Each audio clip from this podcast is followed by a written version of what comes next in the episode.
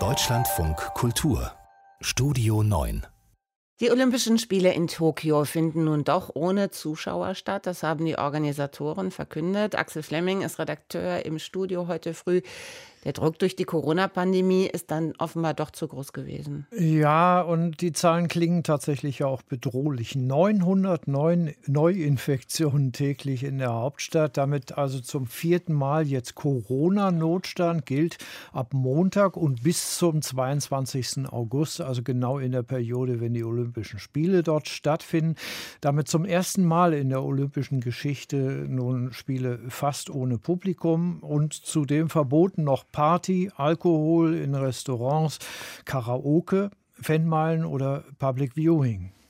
Das Wörtchen fast deutet es schon an, mhm. als wäre eine grobe Vereinfachung zu sagen, keine Zuschauer und nirgendwo. Nee, also erstens mal, es gibt ja auch noch andere Spielstätten in Fukushima und Rifa beispielsweise. Dort sind inländische Zuschauer zugelassen.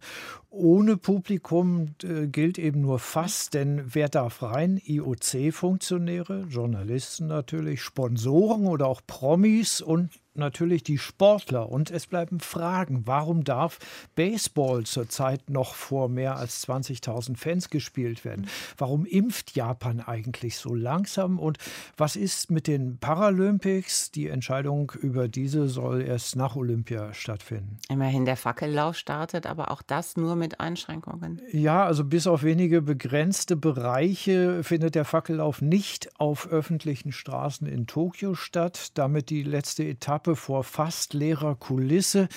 15-tägige Schlussphase beginnt nun mit einer kleinen Zeremonie im nahezu leeren äh, Komazawa Olympiapark.